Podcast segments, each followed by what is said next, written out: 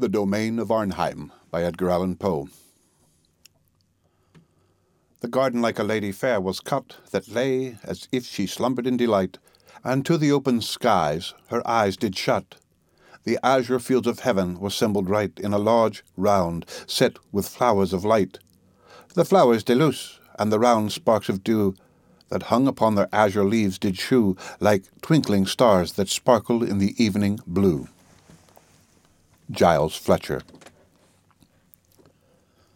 From his cradle to his grave, a gale of prosperity bore my friend Ellison along. Nor do I use the word prosperity in its mere worldly sense. I mean it as synonymous with happiness. The person of whom I speak seemed born for the purpose of foreshadowing the doctrines of Turgot, Price, Priestley, and Condorcet, of exemplifying by individual instance what has been deemed the chimera of the perfectionists. In the brief existence of Ellison, I fancy that I have seen refuted the dogma that in every man's nature lies some hidden principle, the antagonist of bliss. An anxious examination of his career has given me to understand that, in general, from the violation of a few simple laws of humanity arises the wretchedness of mankind, that, as a species, we have in our possession the as yet unwrought elements of content, and that even now, in the present darkness and madness of all thought on the great question of the social condition, it is not impossible that man, the individual, under certain unusual and highly fortuitous conditions, may be happy. With opinions such as these, my young friend, too, was fully imbued, and thus it is worthy of observation that the uninterrupted enjoyment which distinguished his life was, in great measure, the result of preconcert. It is indeed evident that with less of the instinctive philosophy which now and then stands so well in the stead of experience, Mr. Ellison would have found himself precipitated by the very extraordinary success of his life into the common vortex of unhappiness which yawns for those of preeminent endowments. But it is by no means my object to pen an essay on happiness. The ideas of my friend may be summed up in a few words. He admitted but four elementary principles, or more strictly, conditions of bliss. That which he considered chief was, strange to say, the simple and purely physical one of free exercise in the open air. The health, he said, attainable by other means is scarcely worth the name. He instanced the ecstasies of the fox hunter and pointed to the tillers of the earth, the only people who, as a class, can be fairly considered happier than others. His second condition was the love of woman. His third and most difficult of realization was the contempt of ambition. His fourth was an object of unceasing pursuit, and he held that, other things being equal, the extent of attainable happiness was in proportion to the spirituality of this object. Ellison was remarkable in the continuous profusion of good gifts lavished upon him by fortune. In personal grace and beauty he exceeded all men. His intellect was of that order to which the acquisition of knowledge is less a labor than an intuition and a necessity. His family was one of the most illustrious of the empire. His bride was the loveliest and most devoted of women. His possessions had been always ample, but on the attainment of his majority it was discovered that one of those extraordinary freaks of fate had been played in his behalf which startle the whole social world amid which they occur, and seldom fail radically to alter the moral constitution of those who are their objects. It appears that about a hundred years before Mr. Ellison's coming of age, there had died in a remote province one Mr. Seabright Ellison, this gentleman had amassed a princely fortune, and, having no immediate connections, conceived the whim of suffering his wealth to accumulate for a century after his decease. Minutely and sagaciously directing the various modes of investment, he bequeathed the aggregate amount to the nearest of blood bearing the name of Ellison, who should be alive at the end of the hundred years. Many attempts had been made to set aside this singular bequest. Their ex post facto character rendered them abortive. But the attention of a jealous government was aroused, and a legislative act finally obtained forbidding all similar accumulations. This act, however, did not prevent young Ellison from entering into possession on his twenty first birthday as the heir of his ancestor Seabright of a fortune of four hundred and fifty millions of dollars. When it had become known that such was the enormous wealth inherited, there were, of course, many speculations as to the mode of its disposal. The magnitude and the immediate availability of the sum bewildered all who thought on the topic. The possessor of any appreciable amount of money might have been imagined to perform any one of a thousand things. With riches merely surpassing those of any citizen, it would have been easy to suppose him engaging to supreme excess in the fashionable extravagances of his time, or busying himself with political intrigue, or aiming at ministerial power, or purchasing increase of nobility, or collecting large museums of virtue, or playing the munificent patron of letters, of science, of art, or endowing and bestowing his name upon extensive institutions of charity. But for the inconceivable wealth in the actual possession of the heir, these objects and all ordinary objects were felt to afford too limited a field. Recourse was had to figures, and these but sufficed to confound. It was seen that even at 3%, the annual income of the inheritance amounted to no less than thirteen millions and five hundred thousand dollars, which was one million and one hundred and twenty-five thousand per month, or thirty-six thousand nine hundred and eighty-six per day, or one thousand five hundred and forty-one per hour, or six and twenty dollars for every minute that flew. Thus the usual track of supposition was thoroughly broken up. Men knew not what to imagine. There were some who even conceived that Mr. Ellison would divest himself of at least one half of his fortune, as of utterly superfluous opulence, enriching whole troops of his relatives by division of his superabundance. To the nearest of these he did, in fact, abandon the very unusual wealth which was his own before the inheritance. I was not surprised, however, to perceive that he had long made up his mind on a point which had occasioned so much discussion to his friends. Nor was I greatly astonished at the nature of his decision. In regard to individual charities, he had satisfied his conscience. In the possibility of any improvement, properly so called, being effected by man himself in the general condition of man, he had, I am sorry to confess it, little faith. Upon the whole, whether happily or unhappily, he was thrown back in very great measure upon self. In the widest and noblest sense, he was a poet. He comprehended, moreover, the true character, the august aims, the supreme majesty and dignity of the poetic sentiment. The fullest, if not the sole proper satisfaction of this sentiment, he instinctively felt to lie in the creation of novel forms of beauty. Some peculiarities, either in his early education or in the nature of his intellect, had tinged with what is termed materialism all his ethical speculations, and it was this bias, perhaps, which led him to believe that the most advantageous, at least if not the sole legitimate field for the poetic exercise, lies in the creation of novel moods of purely physical loveliness. Thus it happened he became neither musician nor poet, if we use this latter term in its everyday acceptation. Or it might have been that he neglected to become either, merely in pursuance of his idea that in contempt of ambition is to be found one of the essential principles of happiness on earth. Is it not indeed possible that, while a high order of genius is necessarily ambitious, the highest is above that which is termed ambition? And may it not thus happen that many far greater than Milton have contentedly remained mute and inglorious? I believe that the world has never seen, and that, unless through some series of accidents goading the noblest order of mind into distasteful exertion, the world will never see, that full extent of triumphant execution in the richer domains of art, of which the human nature is absolutely capable. Ellison became neither musician nor poet, although no man lived more profoundly enamored of music and poetry. Under other circumstances than those which invested him, it is not impossible that he would have become a painter. Sculpture, although in its nature rigorously poetical, was too limited in its extent and consequences to have occupied at any time much of his attention. And I have now mentioned all the provinces in which the common understanding of the poetic sentiment has declared it capable of expatiating.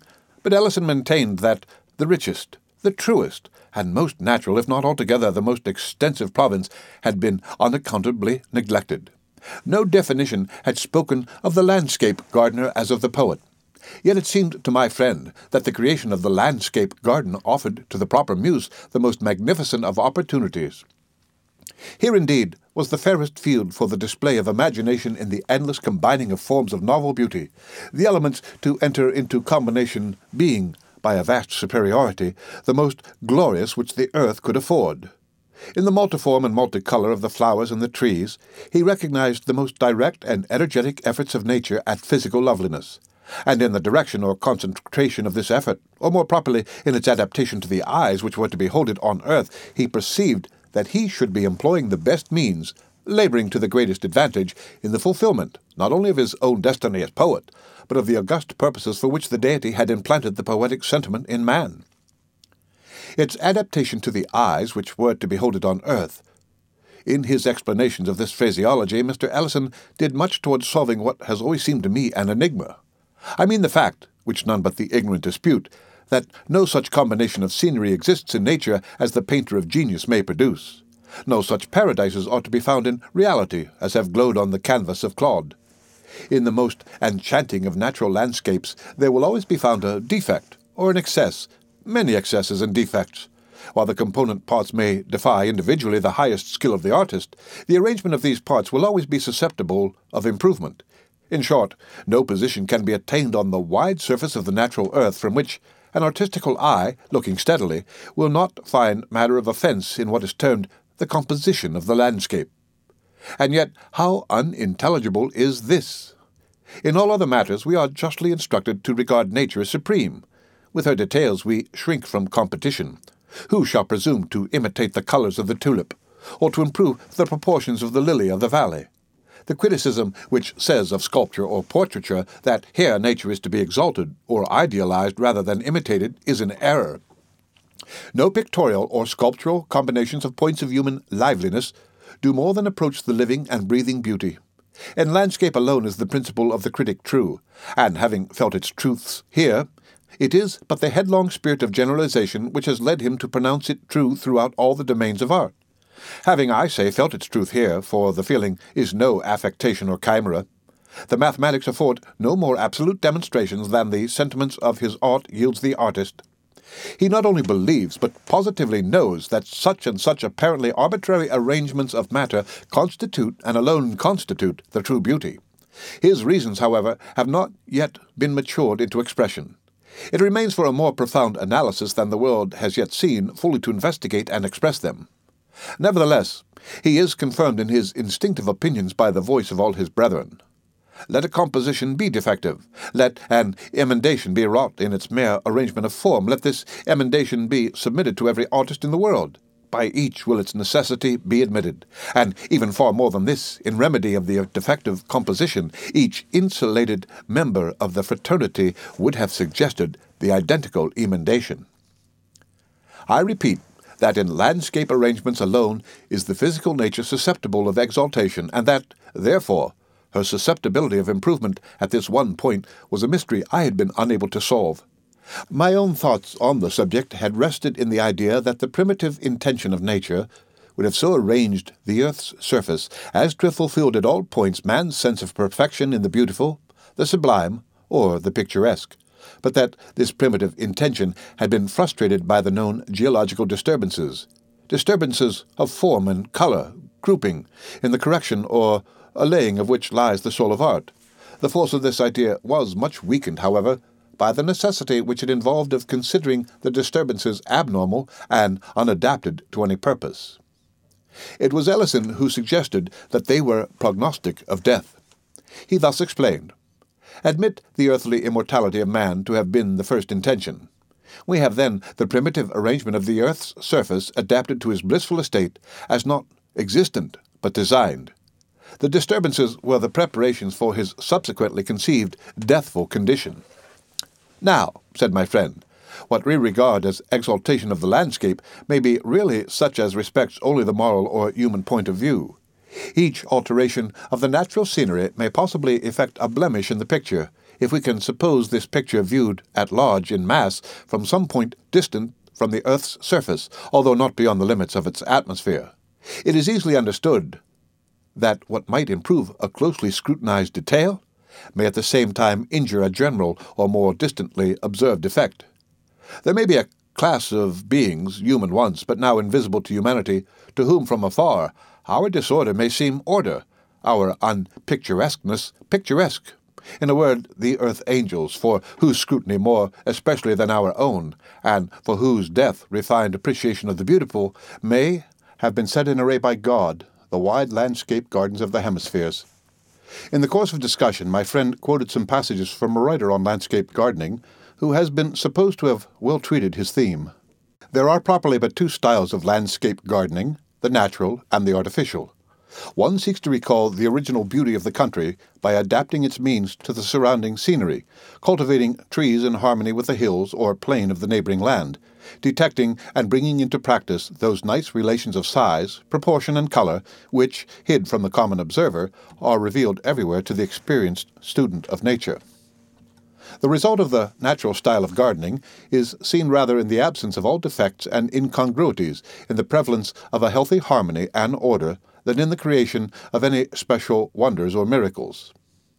The artificial style has as many varieties as there are different tastes to gratify. It has a certain general relation to the various styles of building. There are the stately avenues and retirements of Versailles, Italian terraces, and a various mixed Old English style which bears some relation to the domestic Gothic or English Elizabethan architecture. Whatever may be said against the abuses of the artificial landscape gardening, a picture of pure art in a garden scene adds to it a great beauty. This is partly pleasing to the eye by the show of order and design, and partly moral. A terrace with an old moss covered balustrade calls up at once to the eye the fair forms that have passed there in other days. The slightest exhibition of art is an evidence of care and human interest. From what I have already observed, said Ellison, you will understand that I reject the idea here expressed of recalling the original beauty of the country. The original beauty is never so great as that which may be introduced. Of course, Everything depends on the selection of a spot with capabilities. What is said about detecting and bringing into practice nice relations of size, proportion, and color is one of those mere vaguenesses of speech which serve to veil inaccuracy of thought. The phrase quoted may mean anything or nothing, and guides in no degree. That the true result of the natural style of gardening is seen rather in the absence of all defects and incongruities than in the creation of any special wonders or miracles is a proposition better suited to the grovelling apprehension of the herd than to the fervid dreams of the man of genius. The negative merit suggested appertains to that hobbling criticism which, in letters, would elevate Addison into apotheosis. In truth, while that virtue which consists in the mere avoidance of vice appeals directly to the understanding, and can thus be circumscribed in rule, the loftier virtue which flames in creation can be apprehended in its results alone. Rule applies but to the merits of denial, to the excellencies which refrain. Beyond these, the critical art can but suggest. We may be instructed to build a Cato, but we are in vain told how to conceive a Parthenon or an Inferno. The thing done, however, the wonder accomplished, and the capacity for apprehension becomes universal. The sophists of the negative school, who, through ability to create, have scoffed at creation, are now found the loudest in applause. What, in its chrysalis condition of principle, affronted their demure reason never fails, in its maturity of accomplishment, to extort admiration from their instinct of beauty. The author's observations on the artificial style, continued Ellison, are less objectionable, a mixture of pure art in a garden scene adds to it a great beauty. This is just, as also is the reference to the sense of human interest. The principle expressed is incontrovertible, but there may be something beyond it. There may be an object in keeping with the principle, an object unattainable by the means ordinarily possessed by individuals, yet which, if attained, would lend a charm to the landscape garden far surpassing that which a sense of merely human interest could bestow. A poet, having very unusual pecuniary resources, might, while retaining the necessary idea of art or culture, or, as our author expresses it, of interest, so imbue his designs at once with extent and novelty of beauty as to convey the sentiment of spiritual interference. It will be seen that in bringing about such result, he secures all the advantages of interest or design, while relieving his work of the harshness or technicality of the worldly art. In the most rugged of wildernesses, in the most savage of the scenes of pure nature, there is apparent the art of a creator, yet this art is apparent to reflection only. In no respect has it the obvious force of a feeling. Now let us suppose this sense of the Almighty design to be one step depressed, to be brought into something like harmony or consistency with the sense of human art, to form an intermedium between the two. Let us imagine, for example, a landscape whose combined vastness and definitiveness, whose united beauty, magnificence, and strangeness shall convey the idea of care, or culture, or superintendence on the part of beings superior, yet akin to humanity. Then the sentiment of interest is preserved, while the art intervolved is made to assume the air of intermediate or secondary nature, a nature which is not God, nor an emanation from God, but which still is nature in the sense of the handiwork of the angels that hover between man and God.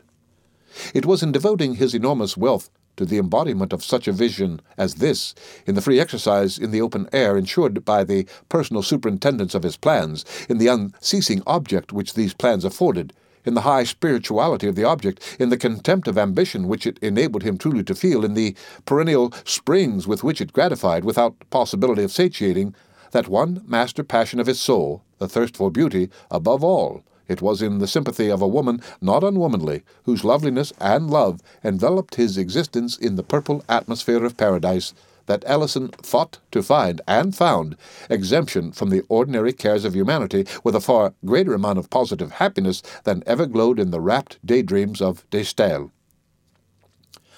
I despair of conveying to the reader any distinct conception of the marvels which my friend did actually accomplish. I wish to describe, but am disheartened by the difficulty of description and hesitate between detail and generality. Perhaps the better course will be to unite the two in their extremes.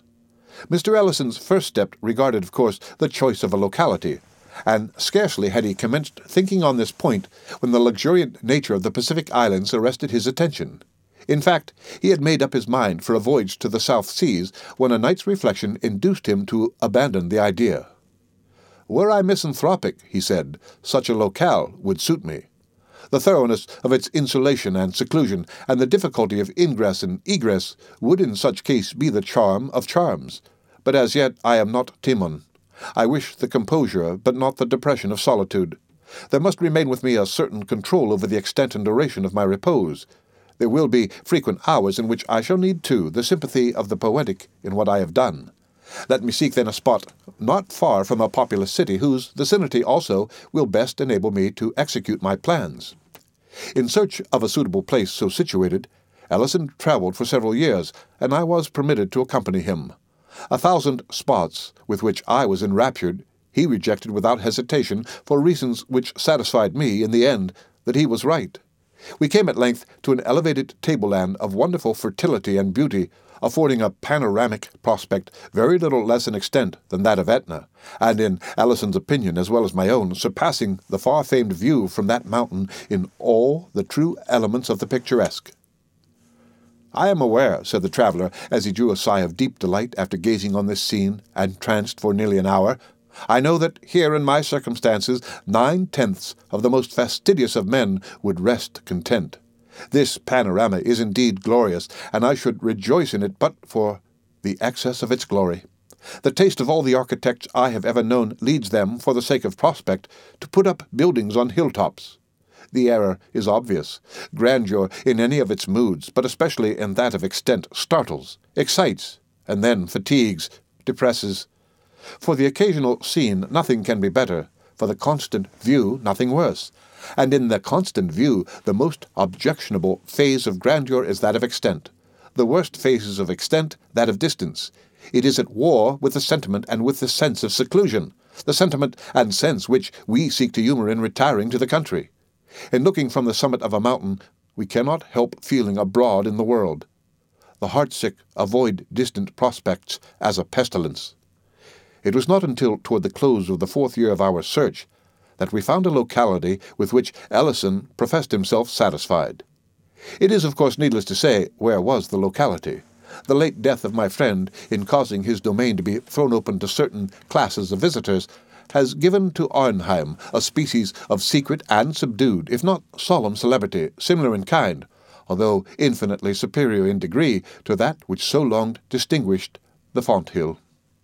The usual approach to Arnheim was by the river. The visitor left the city in the early morning.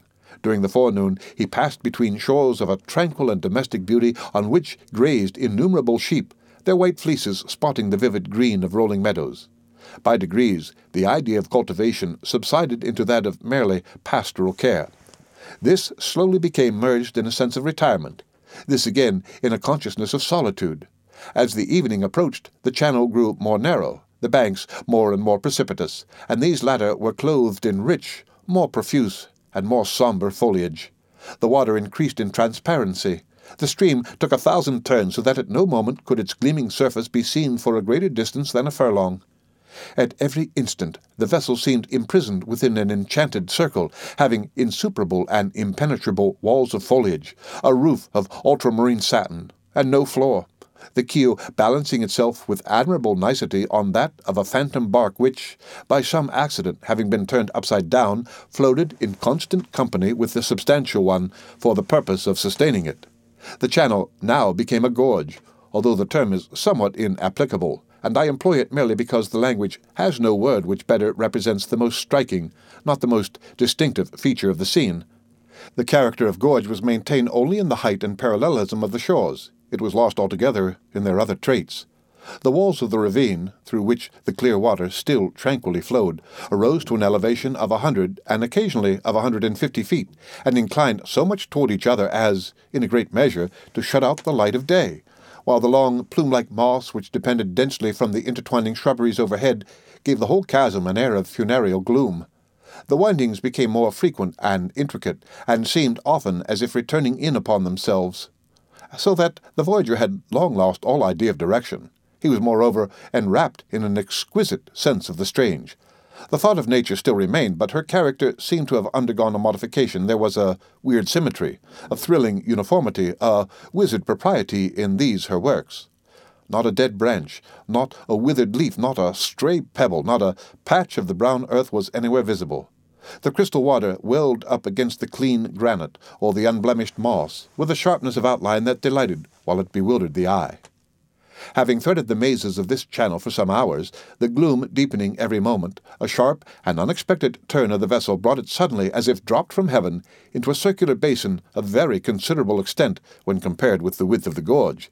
It was about two hundred yards in diameter and girt in at all points but one, that immediately fronting the vessel as it entered, by hills equal in general height to the walls of the chasm, although of a thoroughly different character. Their sides sloped from the water's edge at an angle of some forty-five degrees, and they were clothed from base to summit, not a perceptible point escaping, in a drapery of the most gorgeous flower blossoms, scarcely a green leaf being visible among the sea of odorous and fluctuating color. This basin was of great depth, but so transparent was the water that the bottom, which seemed to consist of a thick mass of small, round alabaster pebbles, was distinctly visible by glimpses, that is to say, whenever the eye could permit itself not to see far down in the inverted heaven the duplicate blooming of the hills. On these latter there were no trees, nor even shrubs of any size. The impression wrought on the observer were those of richness, warmth, colour, quietude, uniformity, softness, delicacy, daintiness, voluptuousness, and a miraculous extremeness of culture that suggested dreams of a new race of fairies, laborious, tasteful, magnificent, and fastidious. But as the eye traced upward the myriad tinted slope from its sharp junction with the water to its vague termination amid the folds of overhanging cloud, it became indeed difficult not to fancy a panoramic cataract of rubies, sapphires, opals, and golden onyxes rolling silently out of the sky. The visitor, shooting suddenly into this bay from out the gloom of the ravine, is delighted but astounded by the full orb of the declining sun, which he had supposed to be already far below the horizon, but which now confronts him and forms the sole termination of an otherwise limitless vista seen through another chasm, like rift in the hills.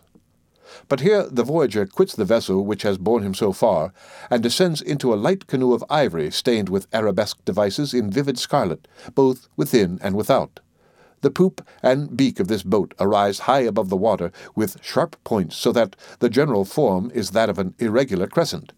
It lies on the surface of the bay with the proud grace of a swan. On its ermine floor reposes a single feathery paddle of satin wood, but no oarsman or attendant is to be seen.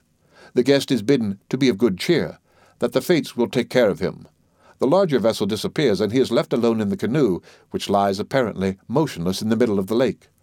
While he, however, he becomes aware of a gentle movement in the fairy bark. It slowly swings itself around until its prow points toward the sun. It advances with a gentle but gradually accelerated velocity, while the slight ripples it creates seem to break about the ivory side in divinest melody, seem to offer the only possible explanation of the soothing yet melancholy music for whose unseen origin the bewildered voyager looks around him in vain. The canoe steadily proceeds, and the rocky gate of the vista is approached so that its depths can be more distinctly seen. To the right arise a chain of lofty hills rudely and luxuriantly wooded. It is observed, however, that the trait of exquisite cleanness where the bank dips into the water still prevails. There is not one token of the usual river debris. To the left, the character of the scene is softer and more obviously artificial. Here, the bank slopes upward from the stream in a very gentle ascent, forming a broad sward of grass of a texture resembling nothing so much as velvet, and of a brilliancy of green which would bear comparison with the tint of the purest emerald. This plateau varies in width from 10 to 300 yards, reaching from the river bank to a wall 50 feet high, which extends in an infinity of curves, but following the general direction of the river until lost in the distance to the westward. This wall is of one continuous rock, and has been formed by cutting perpendicularly the once rugged precipice of the stream's southern bank, but no trace of the labor has been suffered to remain. The chiseled stone has the hue of ages, and is profusely overhung and overspread with the ivy, the coral honeysuckle, the eglantine, and the clematis.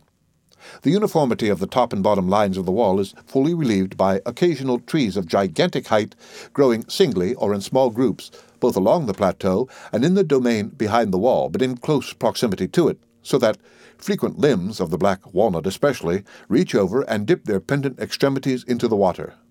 Farther back within the domain, the vision is impeded by an impenetrable screen of foliage. These things are observed during the canoe's gradual approach to what I have called the gate of the vista.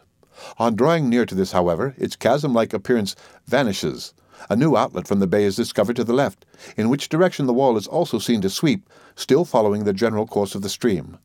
Down this new opening the eye cannot penetrate very far, for the stream, accompanied by the wall, still bends to the left until both are swallowed up by the leaves. The boat nevertheless glides magically into the winding channel, and here the shore opposite the wall is found to resemble that opposite the wall in the straight vista.